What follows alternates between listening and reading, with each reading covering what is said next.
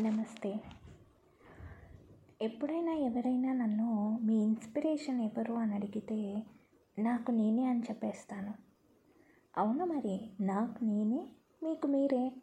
రాసుకోలేదు కానీ ఆత్మకథలు రాస్తే మన జీవితాలు మాత్రం ఎదుటి వాళ్ళని ఇన్స్పైర్ చేయవా?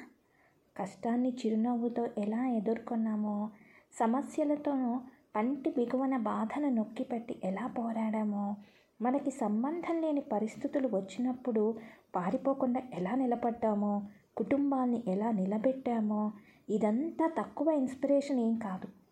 ఈసారి మిమ్మల్ని ఎవరైనా అడిగితే నాకు నేనే ఇన్స్పిరేషన్ అని చెప్పేయండి. ఒకవేళ వాళ్ళు ఏమన్నా అన్నారనుకోండి మీ ఆత్మకథ రాసిపారేయండి. మీకే తెలీదు అందులో ఎన్ని విజయాలున్నాయో. మళ్ళీ మాట్లాడుకుందాం. వింటూ ఉండండి.